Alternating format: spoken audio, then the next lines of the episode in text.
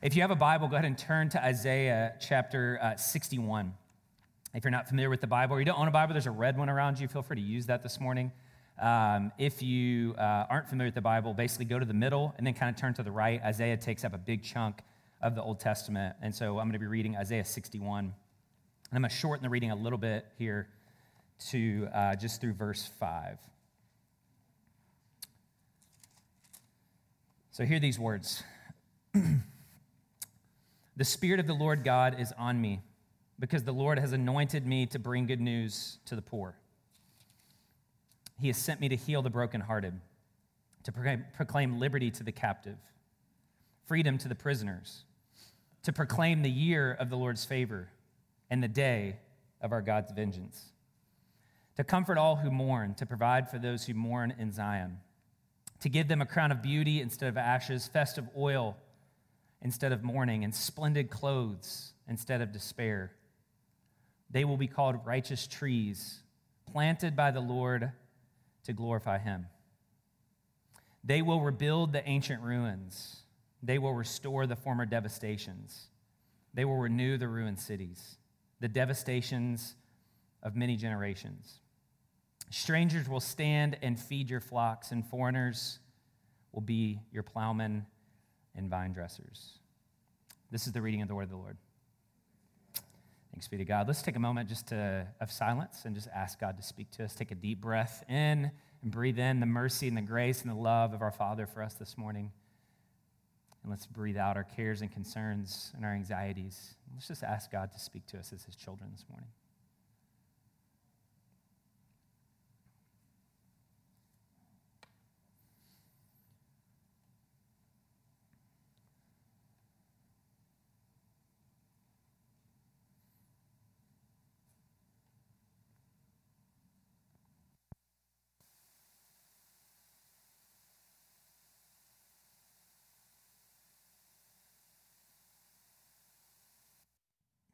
Jesus, we thank you that you're with us this morning. We pray that you would speak, Lord. Your servants are listening. Help us not only to understand, but to be changed, to be renewed and transformed, and then to go out into the world and be agents of renewal. We pray this in Jesus' name. Amen. Well, if, you're, uh, if you haven't been with us the last couple of weeks, we've been spending time, as we do every fall, kind of working through our vision statement which is practicing the way of Jesus together for the life of the world. And we're focusing this year on what it means to be a community for the life of the world. And so, two weeks ago, we started looking at this idea that Jesus himself is life. He is flourishing. He came to give abundant life to the world. And we kind of traced that story from Genesis to Revelation, and we looked at what Jesus is doing and bring flourishing into the world. Last week, we looked and kind of zoomed in more as individuals. What does it look like when we encounter the renewing presence of Jesus in a way that transforms us spiritually and personally. And so I want to encourage you, if you had, didn't have a chance to listen to those, go back, because uh, all these things that we're going to talk about today kind of build off of one another. But today I want to talk specifically about cultural renewal. I want to talk about social and cultural renewal. What does it look like when we uh, bring that renewing presence out to the world? Thank you, Lily Claire. Um, and, uh, and I want to talk about cultural renewal. Now, culture one sociologist has said, rightly, I think, is one of the most complicated, um, probably misunderstood words in the English language. If I were to ask you, actually, last service, one of our teachers uh, who teaches in the public school system, she teaches ninth grade history. As a part of ninth grade history, she teaches on culture and the history of culture. And she's like, Yeah, I thought I knew what culture was. Then you started talking about it, I realized I don't even know what culture is. Okay, so if like a professional history teacher doesn't understand culture, I think it's, it's complicated. But when we hear culture, uh, I was listening to David Brooks, who's a New York Times columnist. Some of you may uh, read his stuff. And he said on a podcast, says, anytime I hear a pastor use the word culture, I immediately have like a trigger reaction because usually it's used in like a negative culture war sense. And I want to kind of grab like this angry pastor. Like, you know, pastors be like, the culture, the culture is evil, the culture is bad, with the culture's doing this. He said, I just have this reaction because it tends to be something really negative and it's kind of a precursor to like a, just a rant about like how evil and secular the world is. And I want to not do that today. Okay, I want. I, I, know for some of us, culture has political connotations. For some of us, it, it's it's kind of a class thing, right? Like we talk about highbrow culture versus lowbrow uh, culture. Um, this idea of cultural renewal, though, is something I, I was looking back at my notes uh, and like all, the index of all my sermons. I have probably talked about this idea just about more than anything else at, at some. If you've been around for a while, you're already it's like rolling your eyes. Uh, oh, we're talking about the renewal of the city again. Yeah, that's one of the core ideas that really animates us as a community. And yet, it's something that we have to constantly come back to. I know that many of you are new and you've not heard this. So, welcome for those who are new. And I'm sorry for those who've been around because I'm just going to keep reminding you how important this is for the rest of our lives together because it is absolutely essential to God's vision of the world. Okay, so Isaiah 61, uh, just a little context. Isaiah was a prophet in the late 8th century. Um, Israel was about to be uh, judged. He's essentially prophesying two things judgment and hope for the people of God. In the first 39 chapters, Isaiah is prophesying. He's looking into the future, 150 years down the road, and he's saying God is going to bring Israel, not just the world, but actually Israel, first and foremost, into judgment because of her idolatry and her injustice, right? There's corruption from top to bottom in Israel. Israel, who's supposed to be a light to the nations, is actually becoming complicit in and a perpetuator of darkness at every level religious, political, social, spiritual. And God is going to send Assyria and Babylon, the two big military powers of the day, to lay waste to Jerusalem and to carry off a lot of their cultural elites into exile, right? So, bad news, good news comes in chapter 40 and the rest of the book of Isaiah, which is where we find this section. God has promised hope, right? Like, not all is lost. God has promised to send a future Messiah king who's going to bring the kingdom of God, the reign and the rule of God into the world, the salvation of God, the renewal of God to people, right? So he's going to transform individuals. He's going to transform relationships, like social relationships. He's going to transform structures and systems and, and institutions. And, and really, ultimately, he's going to transform cultures. That's the promise. That's the hope of Isaiah, verse chapters 40 to 66. And right kind of towards the end of this, we have this passage here, right? And what Isaiah, looking into the future under the inspiration of the Holy Spirit, sees is a culture in ruins, right? Literally, that's what he says. He sees a, a people, a city, and an entire culture that is ruined right? Like, notice throughout this passage here, all the evidences. If you were to read all 11 verses, you would see this is really comprehensive, the ruin that they are experiencing, right? Like, a people that are in ruin, people who are walking in shame and guilt and fear. He says, I've come to, to bind up the brokenhearted, though, those who've experienced trauma and oppression, as well as those who are doing the things that are inflicting trauma and oppression on other people. I've come to heal the brokenhearted, he says. I've come to set the captive free. There are people that are in bondage, that are literally in prison unjustly. He says, I, I, I, there are people that are mourning, weeping, they're despairing, they've lost heart. Not only are people in ruins, but also the social and cultural fabric has been completely torn. We see here multi generational poverty, right? We see oppression and violence. We see broken families. We see the absence of creative beauty and energy, right? Like everything's torn down, everything's ugly. There's no beauty, there's no energy towards building. It's all just being deconstructed. And, and he summarized this in verse 4, talking about them in terms of ruins the ancient ruins, the former devastation, the ruined cities, the devastations of many generations. This word ruin is the uh, Hebrew word for dried up. So, like, literally, like, imagine a garden that was at one time, the implication is there was a time when this place was flourishing, right? When culture was flourishing, and now um, there, this, this thing has dried up, right? So, we need to understand here that there's a promise of renewal, right? The promise of renewal and the promise of restoration is, is not that this is something totally brand new that's going to come into the world. It's, it's actually the rehabilitation of the way that God designed the world to be in the future. Right? Like if something is languishing, there was a time when it was flourishing. Right? We need to keep that in mind when people talk about cities. Like all of us, most of us live in the city. We, we tend to focus on how irredeemable they are, how bad they are, how broken they are. But the tragedy of living in the city is the potential for its flourishing. Right? Like you know there was a time when, when it was different. You know that it was created. Like, we were not designed to live in this city with this kind of brokenness, right? Like, there is a flourishing, there is a life, there is a shalom. There is, I mean, God talks here in verse 8 about justice, right? Like, I love justice, God says.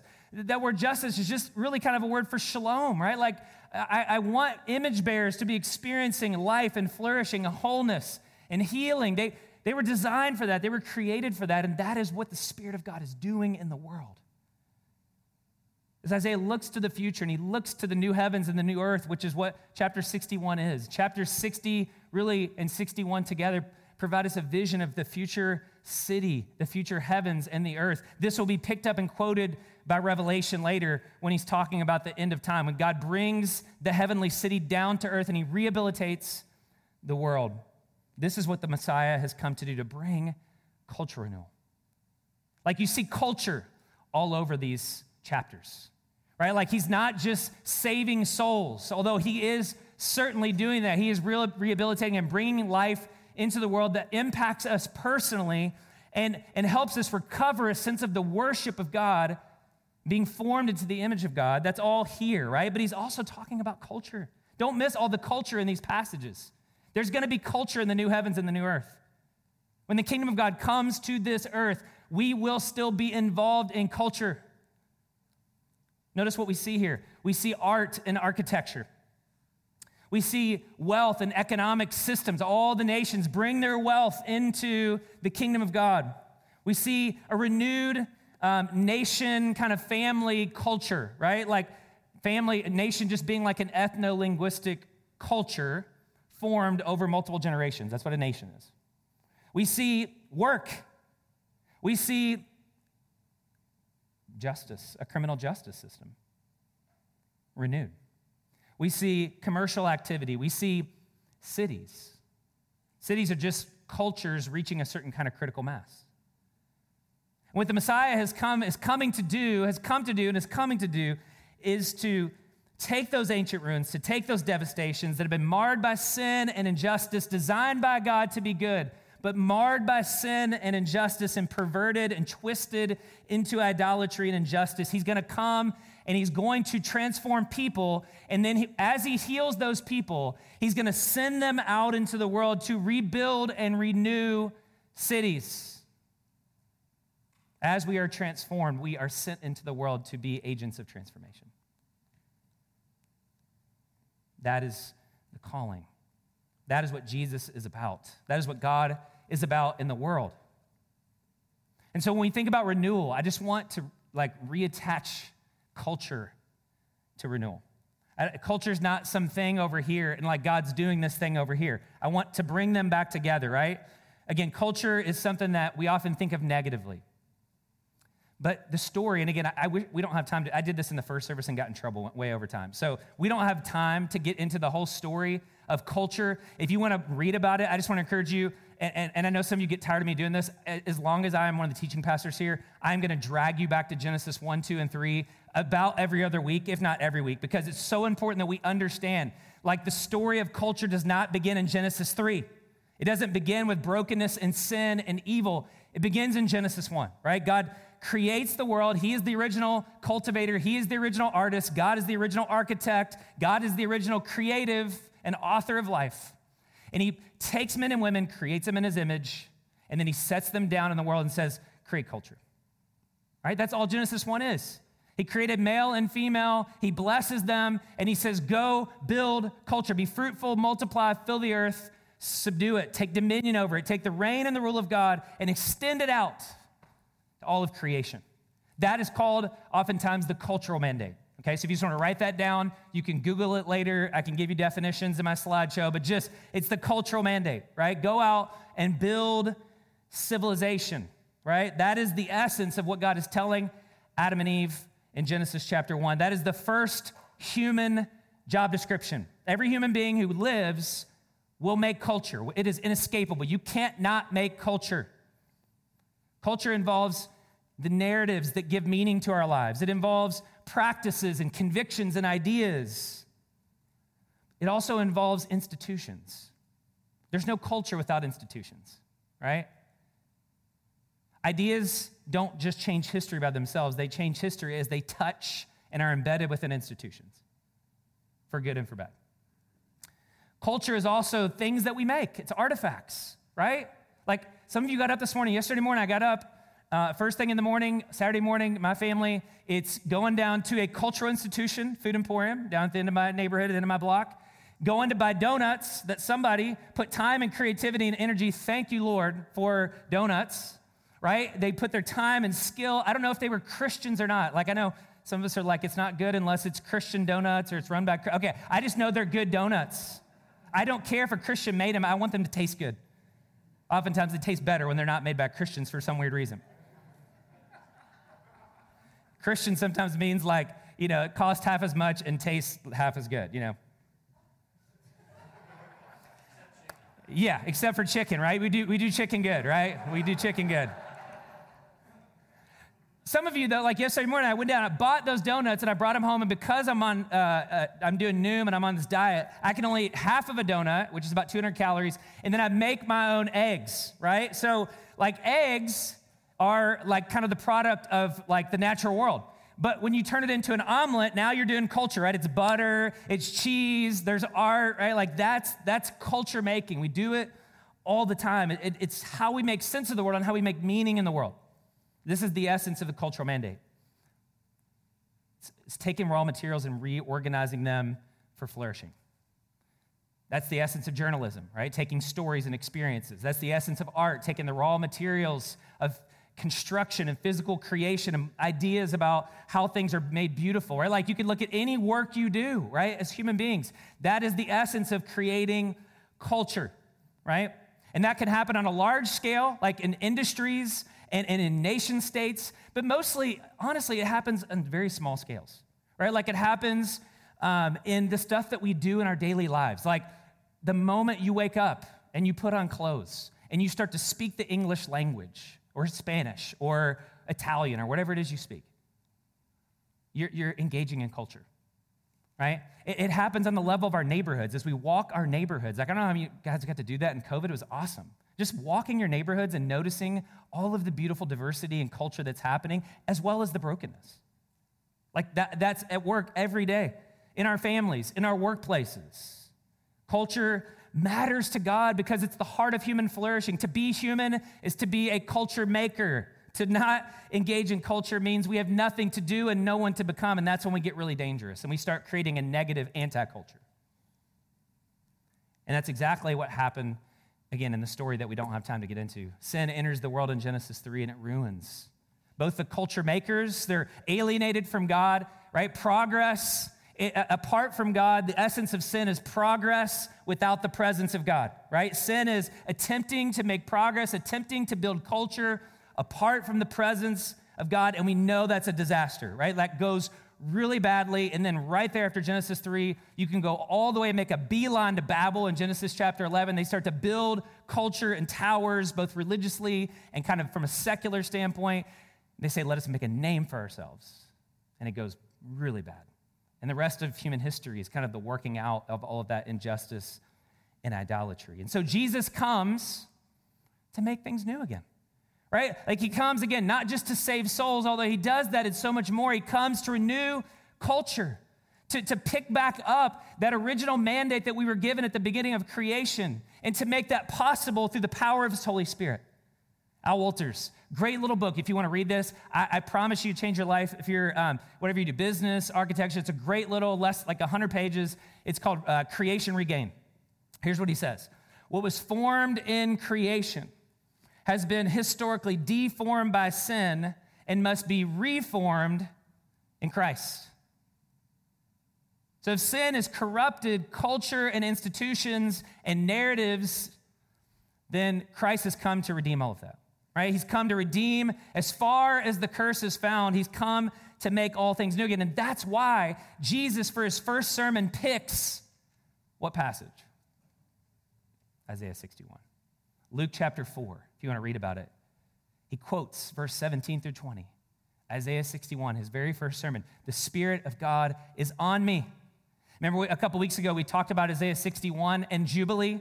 Jubilee was something that happened every seven sevens, every seven Sabbaths, where the entire economy was supposed to be reset. Generational debts were forgiven, right? Generational poverty was abolished. Now, we don't think it actually ever happened, right? That's, that's uh, why some people actually think that Israel went into exile because they didn't practice this and injustice became a part of the fabric of their society and culture. But when Jesus shows up in Luke 4, my point is Jesus is saying Jubilee is here. Jubilee is here. Jesus brings the culture of heaven to earth. Where Adam fails, Jesus succeeds. Where Israel fails in her vocation to bring the culture of heaven onto the earth. That's what all the laws were about, right? Like all those crazy laws in the books of Numbers and Leviticus, basically like, here's how to arrange a society for human flourishing, down to the fabric of your clothing, because all of that stuff matters to God. Where they fail, Jesus comes and he redeems, he renews, he restores. He doesn't destroy culture, he renews culture with the presence of God in every sphere of life. Like Jesus teaches and he renews truth. He enters in and even redeems meal times, right? And he says these are no longer going to be about excluding, but about including people into the kingdom of God. He redeems time. He redeems rituals like prayer and worship and tithing and Passover. And he redeems the institutions of his society, namely marriage, one he talks about a lot that had gotten kind of sideways, and the temple. And he says, This temple has gotten so corrupt. I am the temple, I am the presence of God. And I'm going to tear down this temple and I'm going to rebuild a new temple in, with my life, death, and resurrection. And I'm going to place the Spirit of God in you, and then you, as my disciples, this is the rest of the New Testament, are going to become the temple of God. That's what Jesus came to do. In his life and his death and his resurrection, he breaks the power of sin and he brings forgiveness of sins. He brings life. He brings justice. He brings mercy. He brings the kingdom of God from the future, and He says, I'm going to pull it right here into the present. And you now are going to take the kingdom of God and you are going to spread this into every domain of human existence. That's what it means to be a disciple. By the way, that's why that's how we should read Matthew 28 and the Great Commission. The Great Commission is not just go evangelize, like save people's souls. It is go renew the entire world. Go and make disciples, Jesus says. Baptizing them, yes, in the name of the Father, Son, and Holy Spirit, but what else? Teaching them to observe all that I've commanded you in every sphere of life. You are to form disciples, apprentices of Jesus, to think about what it looks like to live out the shalom of God in all the different spheres and relationships in which we've been placed. That is what it means. And he says, As you go, I'm with you. I will help you. I will empower you. I will be with you. You have all the authority of Jesus. You have the, the presidential seal. You have the authority of God Himself as you go out into the world. That's a different way to think about discipleship. But what is, what is that? What is Matthew 28 doing? It's just picking up the cultural mandate again, right? It's Genesis 1 saying, let me reorient you again to being culture makers. I'm going to give you my spirit, and I'm going to show you how to do it, and I'm going to make it possible for you to do it because of my death, my resurrection. Now, I just want to pause there because I know that's a lot to take in. Right? That's a lot to think about. And we're going to think about that together this year. We're going to think about the book of Acts together. We're going to study the book of Acts because the book of Acts is the story of how that worked itself out, about how renewal came to Jerusalem, to Judea, to Samaria, to Rome, and, and ultimately to the ends of the earth. Like Acts tells us the rest of that story, how they interpreted Jesus' words and how they went out and how they engaged the poor. How they became a multi ethnic community, right, in the midst of a world that was so divided. Literally, in the cities of Rome, they had quarter, ethnic quarters that were separated, right? And Jesus tears down those walls. So that's going to be the next year. We don't have time to do that today. But here's what I want to just finish our time looking at is what does it actually look like for us to participate in that together? What does it actually look like for us to do that together? That is our fundamental calling as disciples, is to join Jesus. Again, follow the logic of Isaiah 61 and Luke 4. Who brings renewal to the world? God. Now, that sounds trite, but like it's important that we remember that. The Spirit of God is on the Messiah to bring good news to the poor, to set the captive. free. Like, we don't do this. We join God as He's doing His renewing work in the world. So important. But the question is, how do we participate? I find that as Christians, we often lack imagination for how to do this. We don't know where to start. We get polarized, polarized and paralyzed. Probably both of those things. I didn't say paralyzed. Polarized and paralyzed in this work. Like some of you are like, I'm not even sure Christians should be engaging with culture because we've seen it go so poorly, right? Like eye rolls. Like we've seen it go so badly. We're just like, is it even, I mean, like there's a raging debate right now within the Christian community and outside. Like, do you realize like most secular people want Christians out of cultural spaces? Right? Like, like religion is the problem for so many uh, for so many secular people. Christians should not be in this space because, according to kind of popular opinion, um, wherever we enter the space, we do really bad things. And that's not completely untrue. Christians have acted poorly. We have been perpetuators of injustice. We have. And we need to own that. But that's not the whole story, right? There's also been a ton of good done by the church over the centuries. And if we only listen to half of the story, we will abdicate our responsibility, our privilege, our image bearing privilege of entering into culture to bring the renewing presence of God. Like the question I like want to put to you is like if not you, if not Christians who have a vision for the flourishing of the world, who've been given the Spirit of God, who know the beginning and the ending of the story, if we don't get into those spaces, who will? Right? Like, if we don't have a vision for economics, like Marx does, right? If we don't have a vision for race and for flourishing ethnically, like the world does, if we don't have a vision for work, certainly your boss does, your board, the private equity firm that owns your company, the group of people that own your hospital do. It's, it's a contested space. It's not a neutral space, it's a contested space, but it's one over which God has providence and sovereignty. And He invites us into it. But let me just say what it's not. When I say cultural renewal, don't hear me saying Christians should be about changing the world. We've done a lot of that. We've tried a lot of that, and it's not gone so hot. I just, if you want a book length uh, kind of treatment of it, a bunch of essays that probably you'll never read, it's like 400 pages, just read this book, To Change the World.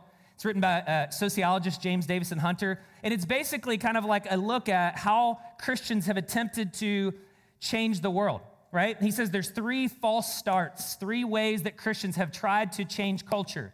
One is through merely or only evangelism, right? The way to change the culture is by changing hearts and minds. Now, I am pro evangelism, and so is James Davison Hunter. Pro sharing the good news of Jesus, right? Just go on record so don't leave here going, Brandon doesn't like evangelism. No, I'm pro sharing the gospel with people. But changing hearts and minds does not necessarily lead to changing culture. Otherwise, American, America looks so different.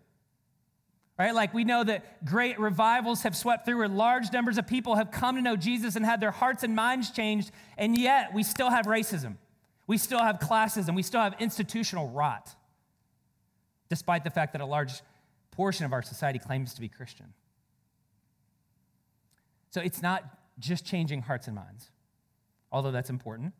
Another false start is polit- political activism, right? We just think if we can get into the halls of power and we can elect the right person and get the right governors and, and legislators and judiciary, then we'll change the world. How's that working out for us? not so great. Right? And again, I'm for politics. I'm for engaging. I'm for, like uh, Dr. King said it so well, um, laws don't change, uh, don't change hearts, but they do keep people from getting lynched. So, like, policy matters, law matters, but it's not the thing that changes. And social reform. And he says all these are false starts, they don't work. He says cultural change at its most profound level occurs through dense networks of elites operating in common purpose within institutions. at the high, high prestige centers of cultural production. In light of this, the cultural economy of contemporary Christianity has strongest in the main where cultural leverage is weakest on the social periphery rather than the cultural center. He says we can't change culture as Christians because most of our impact is being felt around the margins. We're not involved in the centers of cultural production. So we don't have leverage. We are mostly working way downstream as Christians. And so trying to get in and leverage power ends up in like a zero sum power contest, right? We end up being fueled by resentment and a sense of marginalization, entering into these spaces with aggression and dominance and trying to power up and dominate rather than humbly entering into and creating and serving. And so, in our efforts to change the world, he says we end up actually being changed by the world more than we end up changing the world. Some of the ways that Christians have historically in America tried to change culture. Andy Crouch, in his book Culture Making, says there's four kind of dominant postures that Christians have taken. You could probably see these through the lens of different generations, but all four are probably at work still today. Uh, one approach is condemning culture, right? Condemning culture is where we either withdraw from culture or at least we withdraw from selective, like secular institutions. We're very suspicious towards anything that's not explicitly Christian. So, like, these are like the, uh, the post conversion Kanye Christians, right? Like, I didn't like Kanye and his music beforehand, but when he became a Christian, I'm all in. Now he's singing about Jesus, right? Biebs, same thing. Like, Bieber, now that he's a Christian, I can kind of listen to his stuff, but before I can't right? Like I only eat Chick fil A because that's Christian chicken. I mean, those kinds of things, right? That's some of us. Uh, for others, they've tried to critique culture, right? This is kind of like highbrow philosophy, Francis Schaeffer, Nancy Pearcey, Chuck Colson, right? Let's just analyze worldviews and its contest of ideas, and let's critique worldviews, and let's try to change the world by changing people's minds, right? Um, another, another posture he mentions is copying culture, right? This is like the Jesus movement your parents, some of you guys, uh, your parents went through. They come to Jesus and they're like, I love rock music, but I don't want to give up rock music. So let's, uh, let's do Petra, right? Like, let's take Christian. If, if you don't know what I'm talking about, good for you. Let, let's take Christian film and let's just create like a parallel universe, you know, and like parodies, and, and let's copy culture, change the content, and adapt the forms, right? And the last one is uh, consuming culture, which is probably most prominent in our younger generation in this church right now. Like in a reaction to what we've seen in the top three, we say, no, all culture is good, and we kind of baptize and co op culture, and we just jump in like, you know, head first, and we consume culture uncritically, not recognizing that as we are consuming culture, we're also being changed by culture. Because that's what culture does it's a contested space. Now, let me just say this, and we'll begin to wrap up. There's so much I want to say here. I've, I've, yeah, I've talked about this a lot in the past, but let me just say this. We can't ultimately change the world. And we shouldn't try to change the world. I am not for like world changing language. I think it's dangerous for Christians to have that kind of hubris. It usually ends badly on a meta scale. But we can join God in participating in his renewal of our lives and our culture and our society on smaller scales. Through everyday, ordinary, what James Davison Hunter goes on to call faithful presence within. Faithful presence within culture. This has, I believe, historically been when Christianity has been at its best. A great, another example, if you want to read a book about this recently, I just read this. It's called Bullies and Saints by John Dickson. He's an Australian historian, and he kind of catalogs like when Christians are at their best, they are what Arnold Toynbee, a historian, when he looked at the rise and fall of civilizations, what, what is the, what's the difference in those civilizations that find renewal versus those that don't? He says there's always, in healthy, renewing cultures, there's always a creative minority. A creative minority, right? They're, they're not in the center of power, but they're just seeking to be faithful within their cultural context as a creative minority. We don't, I mean, there are appropriate times, right? All of those postures I just mentioned, like, there are times we should be condemning things. We should be condemning violence. We should be condemning pornography. We should be condemning certain aspects of the culture, right? Like, there are things that we need to condemn, but that shouldn't be our primary posture. We need to, at times, critique culture and interact with ideas, right? We need sometimes we do need to copy culture. Like I'm thankful for this architecture in this room that we copied from somebody that wasn't a Christian that just came up with this, this idea here. Maybe some of you don't like it, but it's I'm copying. And there are appropriate times to consume culture, like coffee all day long in Ripple. Food all day long in Ripple. We don't, like, we don't need to reinvent that as Christians. It's good. Let's just keep doing that.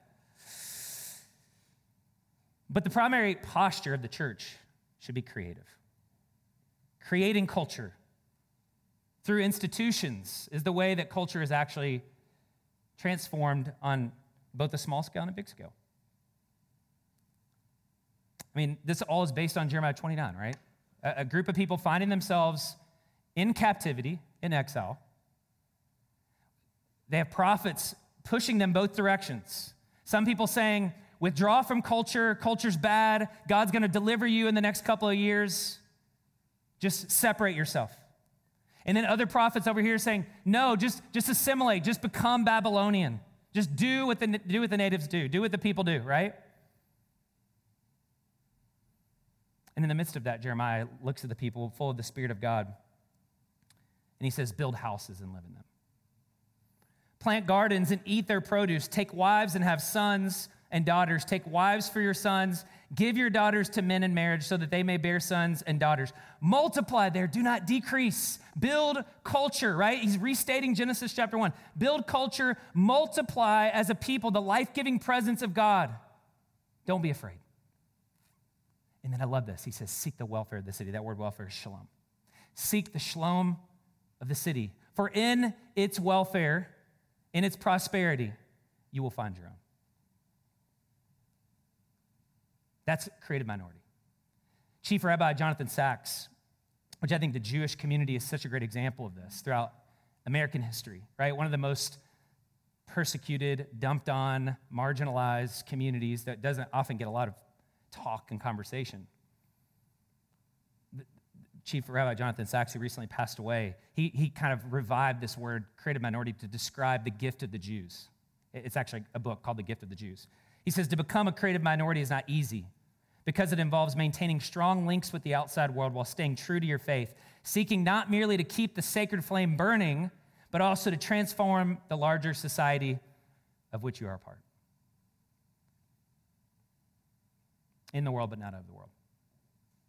Seeking the welfare of the city and in its welfare, finding your own, but not conforming to the narratives, the ideologies, the pressures of the city. So let me just, I'll give you a couple handles to hang this on. What does that actually look like? One, uh, a creative minority is, as I've already said, faithfully present within culture. Right? Faithfully present within culture. As God has been present to us, God became man. He entered into Jewish culture, he entered into Roman culture, he spoke their language. He didn't float above as some kind of a spirit, just like, you know, raining down like doctrines and proclamations. He entered in, became a human, smelled human, looked human, talked human, in every way became fully human while he was also fully God. That is the model, right? So he's able to enter in and affirm and celebrate the good that's happening. He's able to say, there is still good in this world that has not been ruined by evil and sin. But he's also able to challenge, to provide a constructive resistance to say, You've heard it said, but I tell you, both within the religious community and outside the religious community, he must resist. He had to resist in certain ways the cultural pressures. That requires so much discernment, cultural discernment, to be able to discern the good and celebrate the good, right? And that also means that we're going to see good outside the church, lots of good because the image of God still exists and has not been destroyed. There are going to be non Christians doing really awesome things, starting great businesses, doing really philanthropic things, not because they're saved or Christians, just because the image of God is irrepressible in them.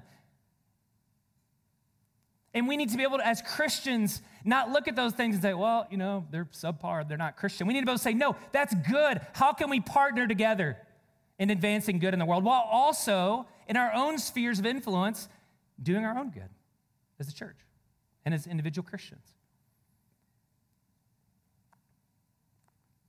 So we've got to be faithfully present within the city together. As Christians, we live in the city, we work in the city mostly. We, we, we walk the city. We befriend our neighbors in the city. And we do that together, right? We, we, we know each other, and we partner together, and we work together. And we're present, deeply present as God has been present to us. Just as God pursued us and He identified with us, we pursue and we identify with the, the needs, the brokenness, and the beauty of our city. Second thing, creative minority creates creates culture within their local spheres of influence. We are artists, we are gardeners, we are construction people. As God was in Genesis chapter 1, we reach down into the dirt and we organize the raw materials of the world in the social spaces we inhabit to create flourishing for other people. That's how culture is renewed. It's by creating more culture.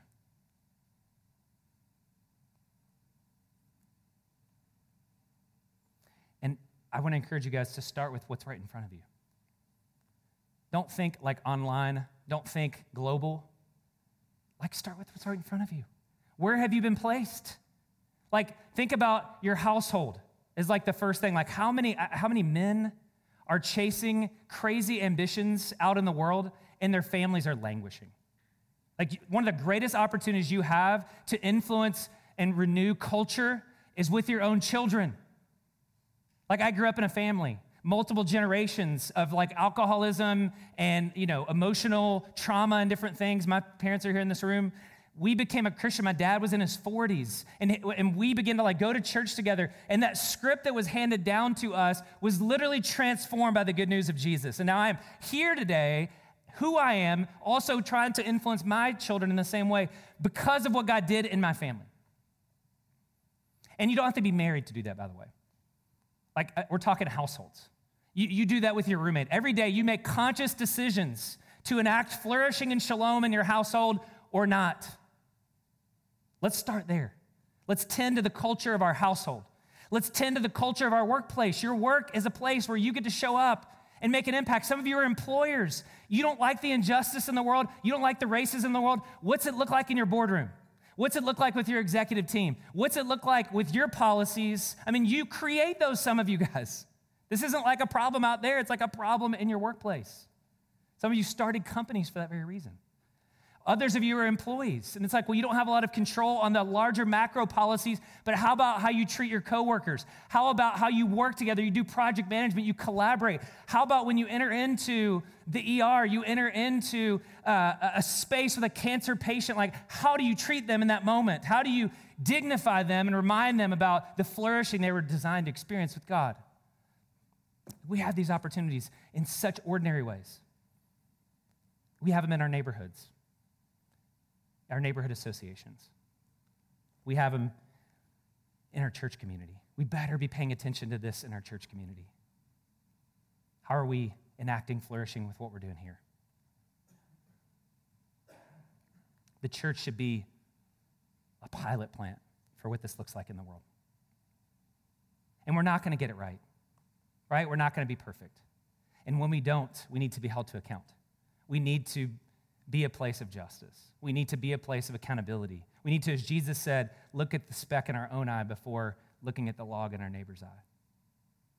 We should be a place of repentance. We should be a place of confession. We should be a place where power is being held and used in ways that provide human flourishing the last thing, and I don't have time to do this one, but just creative minorities take responsibility. This kind of flows from others to steward institutions rather than savage them.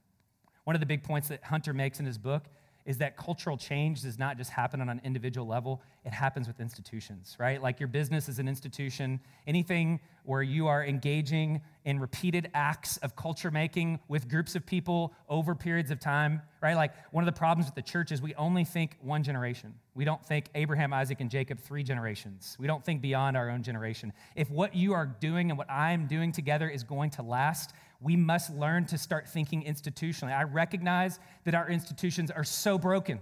And I know that institutional church trust in the church is so low. But we don't throw the baby out with the bathwater.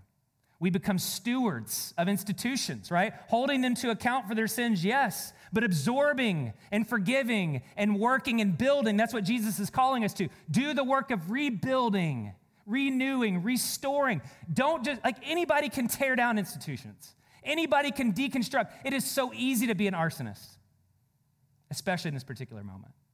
It is hard to be an architect. It's hard to be one who says, I'll step up and take the lead. I'll plant down in this institution and I'll work for the good of its flourishing and for society's flourishing. This is what we see throughout church history. When the church is at its best, it's a creative minority. It's making hospitals, it's tackling poverty. As early as first, second, third century, the church is working against slavery. I, I see so many of you doing this in our community. I mean, this like this is happening with Poorhouse week in and week out. This, this happens when we open up our homes and we provide foster care. We have a whole new group of refugees coming into our city from Afghanistan. The, the, the city reached out to us and said, We know that you guys have a reputation for caring for the vulnerable. Would you guys be willing to open up your homes to Afghan refugees? I love that about our church. I love that they call us. I love that some of you are coaching at Purdue Polytech, soccer, basketball. You're engaging, you're teaching in these spaces. You're doing this with your families. We're starting organizations like my man Dave over here, Edge Mentoring, making a difference in the business world and, and connecting generations together. I mean, that's all part of the work of cultural renewal that God's called us to. And I just want to encourage you keep doing it, right? Keep doing that. If that is not your vision for life, it should be. That is what God is doing in the world, and that is what He's invited us to join Him in doing to be agents of renewal, to rebuild the ancient ruins, to restore the former devastations, to renew the ruined cities, the devastations of many generations. Let's pray.